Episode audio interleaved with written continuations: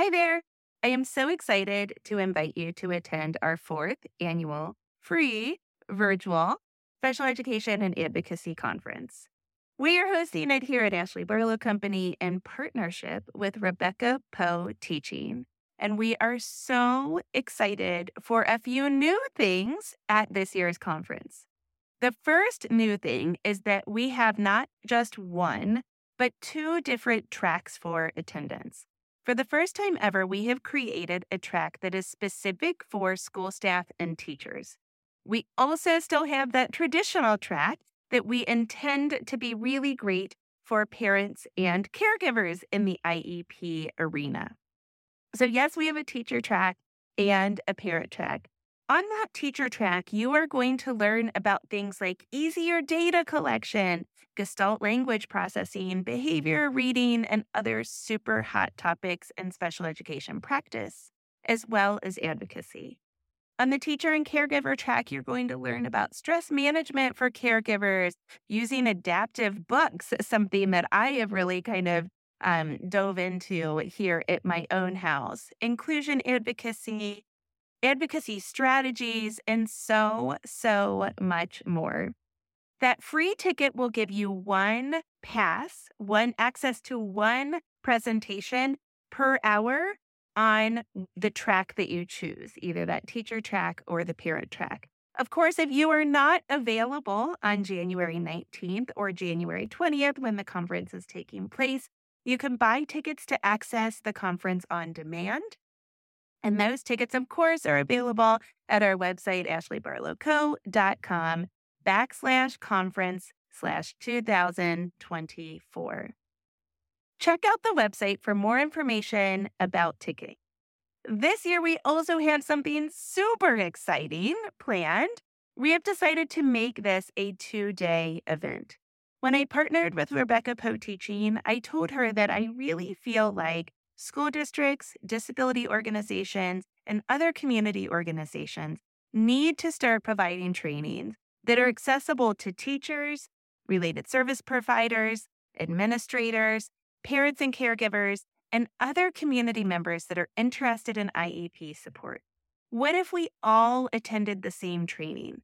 What if we all learned information about special education practice, curriculum, how to read evaluations, that kind of stuff, about special education advocacy, how we can collaborate more, how we can work together, and even about special education laws?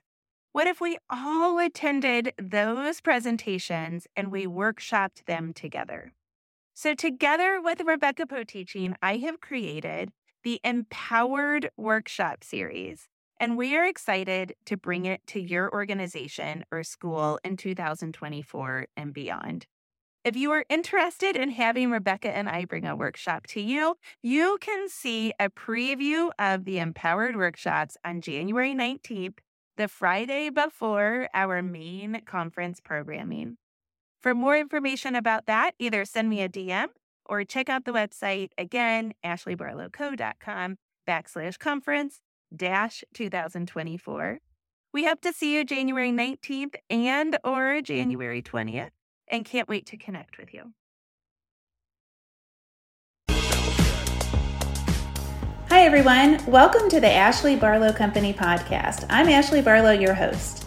If you are a parent, a teacher, or someone who works at a school, or you're a community member, a volunteer, or a staff member at an organization that supports people with special education plans, a coach, a tutor, or even a grandparent, you're in the right place. Sit back with an ice-cold glass of lemonade, put on your walking shoes and grab some headphones, roll down the windows and cruise. Ready, set, go. Educate, advocate, collaborate. Thank you for joining me for another episode of the Special Education Advocacy Podcast with Ashley Barlow. I'm Ashley Barlow, and I'm so happy you're here. Today, we're going to talk about another super important tool in your special education advocacy practice, and that is the All About Me book. Now, regardless of whether you're a parent or you're a teacher, this book can be super duper helpful in helping the entire team to understand the child from the parent's perspective. And so if you're a parent, I really encourage you to tune in and to follow the steps that I suggest in making that All About Me book. If you're a teacher, consider asking parents to submit an All About Me book. Consider giving parents some kind of template that says, this is the All About Me book that I would love to give, and maybe even some kind of electronic copy or something that they can fill out easily so that you get the information that you need in order to hit the ground running at the very beginning of the year. So in our family, we have an All About Me book and we call it the Jack book. And the reason we call it the Jack book is because it kind of sounds like MacBook, and I think that's funny. In addition to that, it really is kind of the book on Jack. And what I tell the team when I'm presenting our All About Me book and delivering it to them, I say, you know, we're kind of lucky because with Jack, we have all of these experts that have weighed in. We've got doctors and we've got different kinds of specialists that talk to us about his hearing and his vision and all of these different areas of his development and his physical health. We also have behaviorists and occupational therapists and speech therapists and physical therapists that have talked to us about Jack's developmental needs. And so we have the book of Jack, which is really, really lucky. You know, with my older son, we didn't have the book of Griffin. And he always tells me that I say to him, this is my first time parenting a child that is fill in the blank years old. And he must get tired of hearing it because he always says, Mom, you always say that, but it's trial and error. And with Jack, yes, of course, there's trial and error, but there are things that I've been taught, things that I've learned, and certainly things that have been useful that I should pass on as his parent to the rest of his IEP team. So that's what we put into the IEP All About Me book. And what I say is it's a great way to introduce the child to the teachers. So what's the main idea to these All About Me books? First of all, you introduce the child, as I said, to the teachers in one email over the summer. So before the year even starts or before the child goes to a new school, you're saying, here's the child kind of comprehensively. You don't have to ask any questions. I've got it all out there.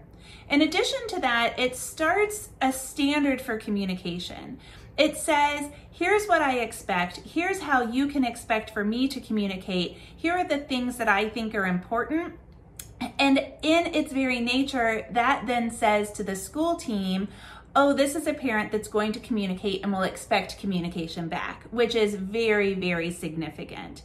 You also begin the school year with some basic communication checked off when you do this, because lots of teachers will ask for this kind of information. And if you're a parent and you send it, well, that information's already been tendered and anything else that you send is just going to be gravy. And so, yes, you might have to answer a couple more questions that the teachers have specifically in order to really complete that introduction, but you've done a lot of the teacher's work for them and teachers will appreciate that. And if you're a teacher and you get this from a parent, you certainly are grateful that you don't have to go on some kind of fact-finding mission in order to figure out how to meet this child's needs or what this child's doing elsewhere, etc. Another thing that it does is it lets the family's creativity and personality come out. So if you are creative in your All About Me book, and if you include specific details, you can really convey more about your family, which can be super duper helpful in helping the school team to access the child's interests, to make learning fun, to really understand the child's history, etc. So any little tidbit of information that you can give in that creative process or in the creativity of your actual book really can, in and of itself, help the school team to then meet the child's needs throughout the school year in that school setting. And of course, the last thing I like to say to people is this allows you to give information in a format that is accessible to you and a format that's comfortable to you. You know, any parent of a child with a disability and any person that works at a school certainly understands forms.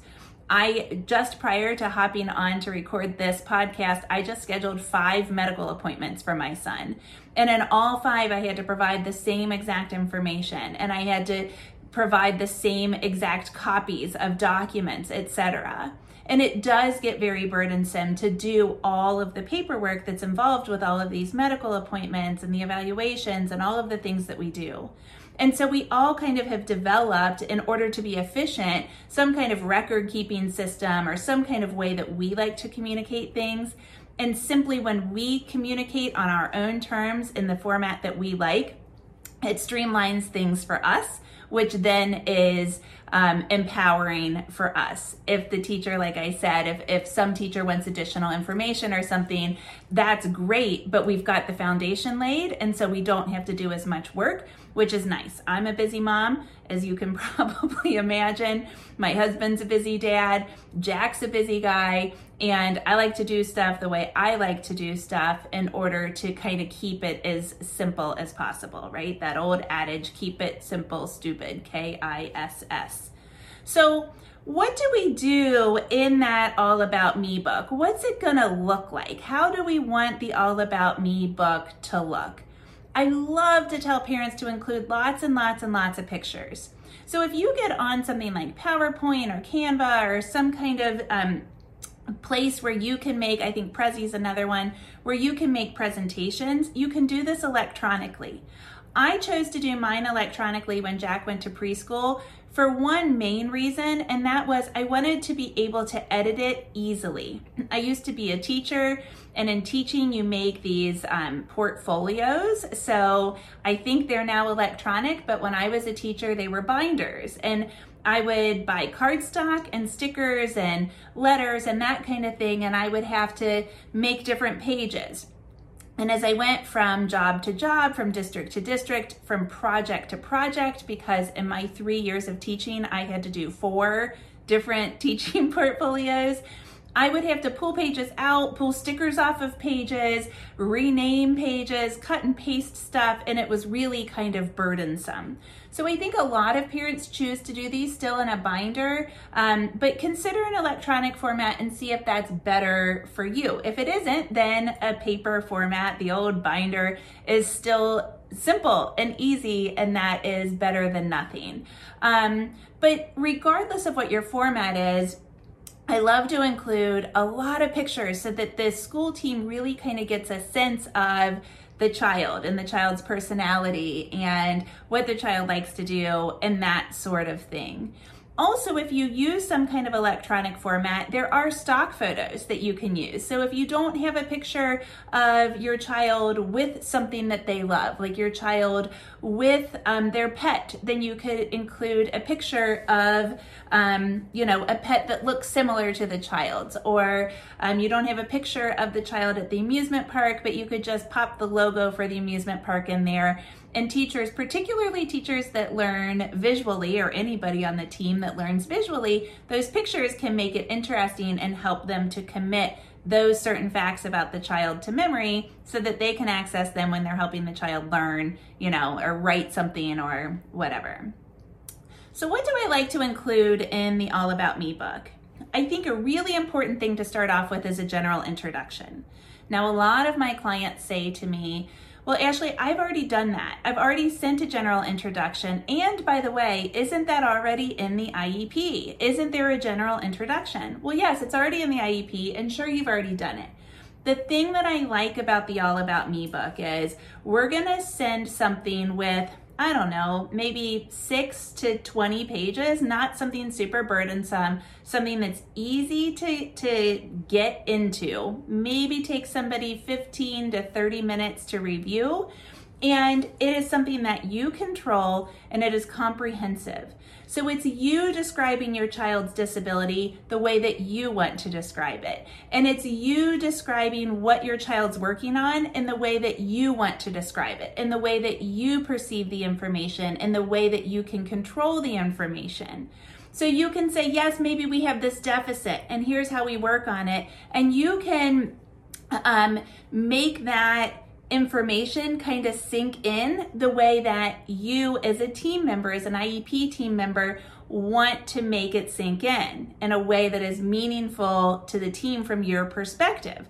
So an example of this is, you've probably heard me say on podcasts before that I don't really like it in an IEP when it makes it look like, when language in an IEP document makes it look like behavior is voluntary. So sometimes that'll come off as like, Johnny can hold his attention when he wants to. Well, If Johnny really wanted to hold his attention, couldn't he always hold his attention? And is that something that's voluntary? Does Johnny wake up in the morning and say, I think I'm going to stack the blocks for 10 minutes today, whereas yesterday I only did it for 3 before I kicked over my neighbor's blocks? No. If that were the case, it would be pretty simple to fix. But instead, the things that are making Johnny knock over his parent or his next door neighbor's blocks have a function. So we need to look to see, does he want that? Is it a tangible item? Is it impulsivity? What is making Johnny knock over his neighbor's blocks, right? So we're looking at the function.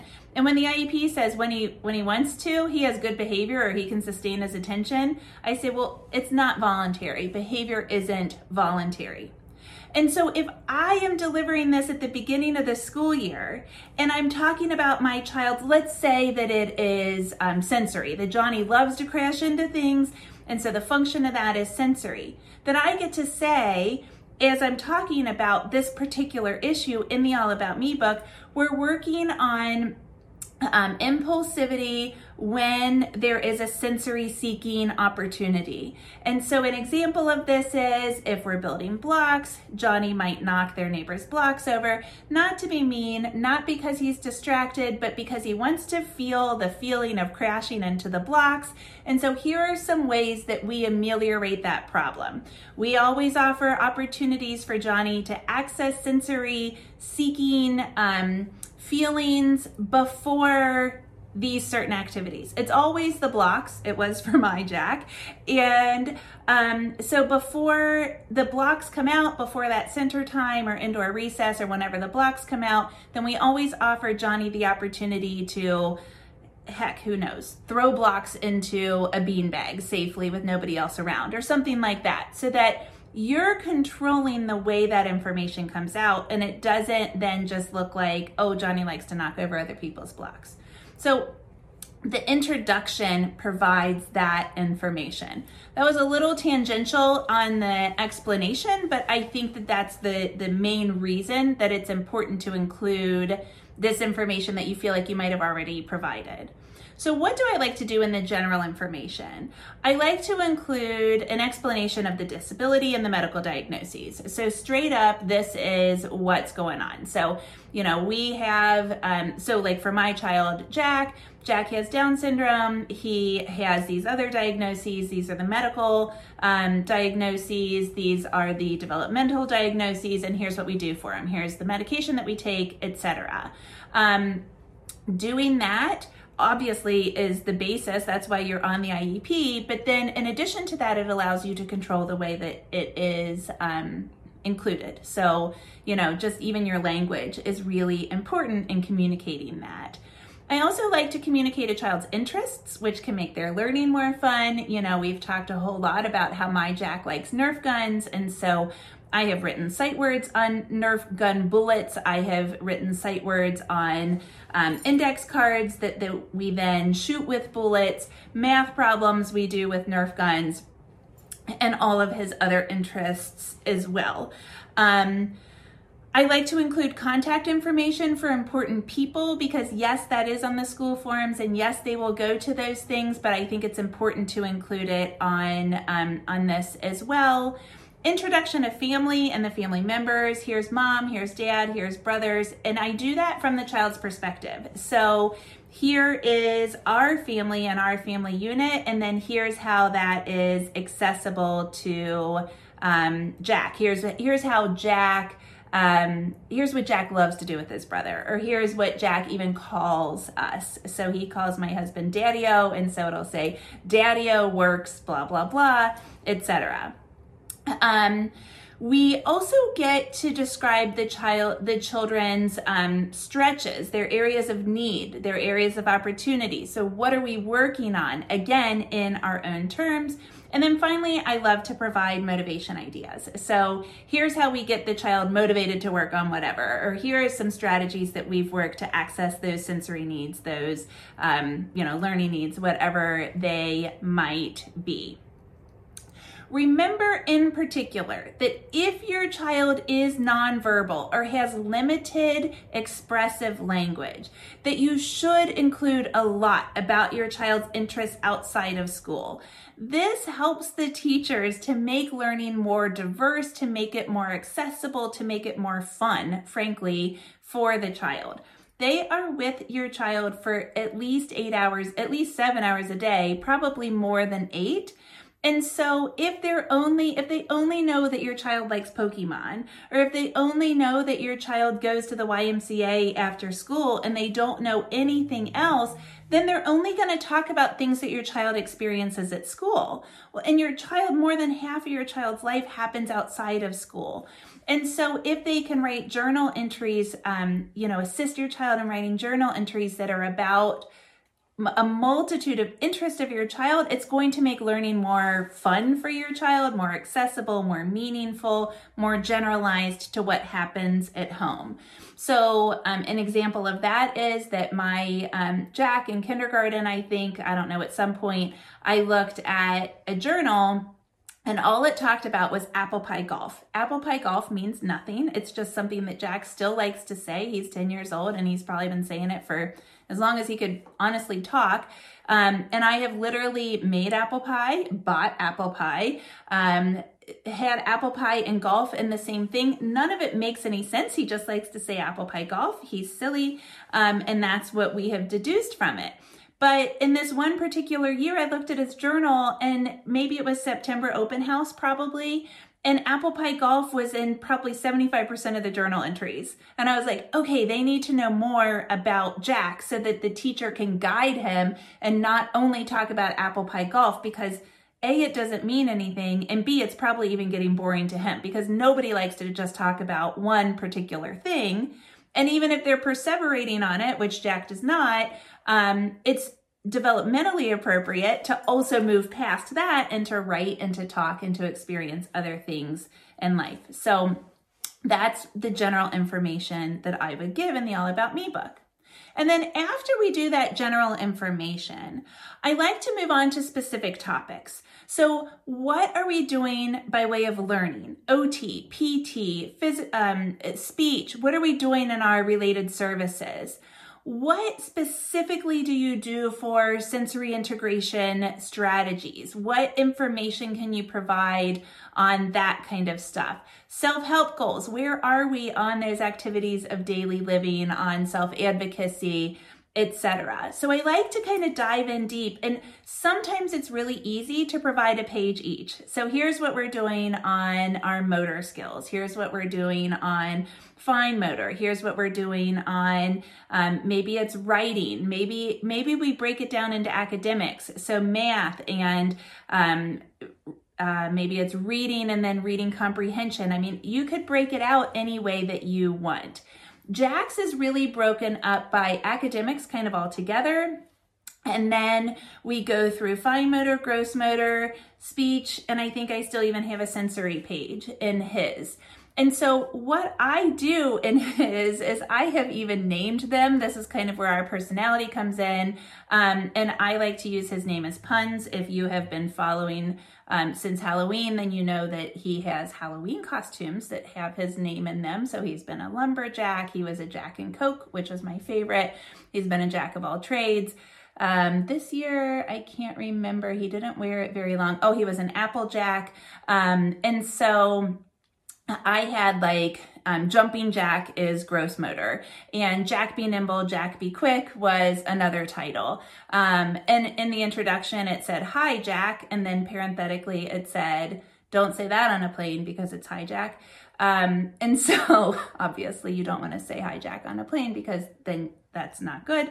And so we put kind of our personality into each of these pages, in addition to giving the good meaty content, just because it makes it a little bit more exciting. And then they know a little bit more about us. They certainly understand why Jack is silly himself, because it's genetic. The one thing that I will say, though, about these content pages that I've seen and I've tried to fix in as many of these All About Me books that my clients have made that I proofread, is try to avoid having a hidden agenda. So oftentimes I'll get an All About Me book and you can tell that like something's been an issue. And so the parents kind of put like a sideways dig into the All About Me book.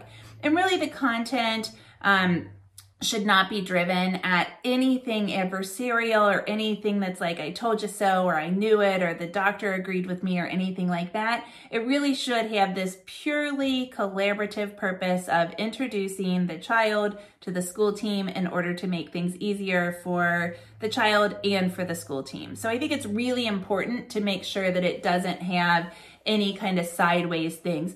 And if you have conflict with your IEP team, if you have some kind of specific concern, it might be a good idea to have somebody else look at it and say, hey, I don't really love this speech therapist.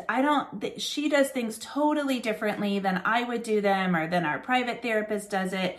And I am hesitant I don't know that I'm the best judge to see if I'm writing something that she might take offensively. Could you look at it and tell me? If you give a friend or another parent, particularly if they have a child with an IEP, that kind of background, maybe they will be able to to give you a more objective opinion on how well you did that, and maybe be able to change some of the language for you. So I would put in a page for each different content area that you want to put it in, whether you do it by related service, like how mine's done, or you do it by academic topic. I think this is super duper duper important. Now, the more that the child ages, the older the child gets, probably the less comprehensive your All About Me book looks, but it's almost more important because you really want to transition to the child kind of working on self-advocacy and the child kind of starting to take the lead and become more empowered. But even my clients that have, especially actually, my clients that have children with the diagnosis that they now oftentimes call high functioning autism, or what they used to diagnose as Asperger's, my children in my practice that have executive planning disorders, etc. What happens so often for the parents of children with those diagnoses and challenges is that they don't provide this information. Oftentimes because they think, well, my child is really articulate. They certainly can say what they want. That's actually one of the weaknesses that my child has. That's one of the things that we're working on, is that sometimes they say what they want and they're too blunt about it.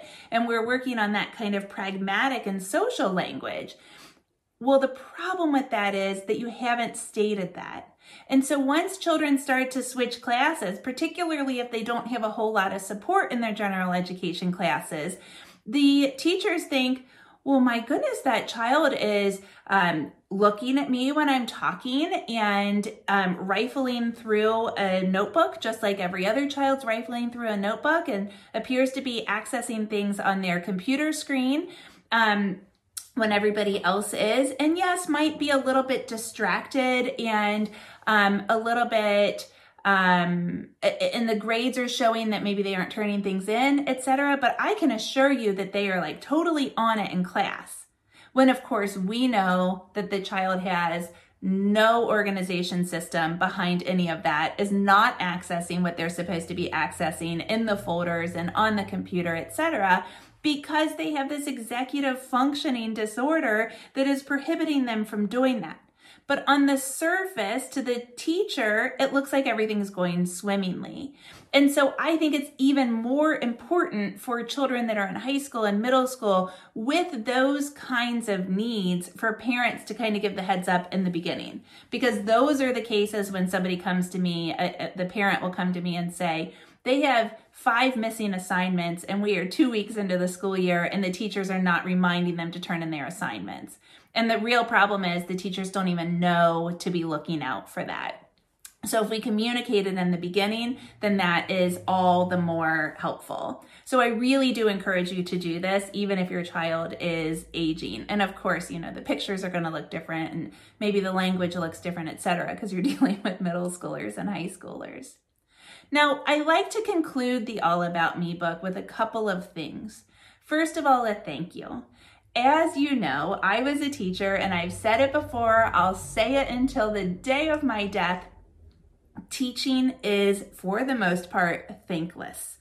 Yes, working with the children is very rewarding. Yes, those little bitty celebrations and the big ones are what you live for, but they come few and far between, and there are far more frustrating situations than there are celebratory situations in most cases, in most weeks in a classroom.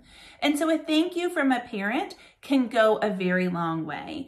It really helps to build that collaborative spirit on the IEP team, and it really helps for the teachers to understand that parents feel like they are a part of the team. Thank you for being a part of the team. Thank you for reading this. Thank you for doing your part. We really appreciate it. We're sending you our child 8 hours a day, and we know that you are trying just as hard as we would try if we were in control of this. So the first thing that I always suggest is a really big thank you. Another thing that I suggest is an offer to help. Now, if you're a working parent and you can't get to school between 8 and 3, if you have several other children and you are extremely busy, no matter what the circumstance is, there's probably some way that you can help that isn't traditional. So yes, maybe you can't serve lunch in the cafeteria and you can't help people check out books in the library, but could you help the teacher to organize things on the weekend? One of the things that I offered, I realized a few years ago that my child's special education teacher didn't have a room mother. And room mothers, for example, from our PTO at our school do birthday gifts and birthday and something else. They get 2 gifts, Christmas, from the class. And I realized that the special education department didn't have a room mother. And so I said to another couple of parents, hey, why don't we kind of do those gifts informally? We don't have to talk to the PTO, but why don't we start to do those 2 gifts? Because I think that that could be important from the children. And then I realized that room mothers also do quite a bit of other support. And so I reached out to my child's special education teacher and said, can I cut laminating for you at night? I'm crafty. So that's a skill that I have. Could I help you with making materials? You know, special education teachers in particular make a lot. And maybe they even buy stuff on Teachers Pay Teachers or other websites, but they've got a lot to make. They have to laminate it and cut it and then put the strings on it or the ribbons on it or put it in the notebook, put it in those little folders that they make, etc. And they have to do that for so many children. And so, you know, could I do some of that busy work? I actually like to do that. I don't like to watch TV and I'm not good at resting. And so help me help you. I'm happy to do that. And I do have to remind them that I'm available for that and that I actually like it. But it's an offer of help that I've got. Don't forget to put your contact information in there, again, to say, I am available to answer any questions. Again, that helps with that collaborative spirit. And then any other miscellaneous information that is important to you, that's important to your child, that feels weird. So particularly if it's like a language thing, you know, I remember my child, Jack, used to say something. So the word for minion also was the name of his cousin that he sees a lot because his cousin likes minions, and the word came out like blah. And so I couldn't even put that in the All About Me book. And so at the end of one year's All About Me book, I said the word for this cousin and for minion is the same, and remind me, I'm going to tell you what it is, because then you can write about minions in journals, etc. So, you know, that kind of weird stuff, sometimes you have to communicate, and obviously you communicate that during the year too in order to make learning accessible and fun. So those are the things that I put in an All About Me book. I would love to hear what you put in your All About Me books. I would love to connect with you on this kind of communication. If you have any questions, don't hesitate to reach out to me. You can DM me on social media, or you can send me an email. I would love to connect. I will see you next week, same time and same day.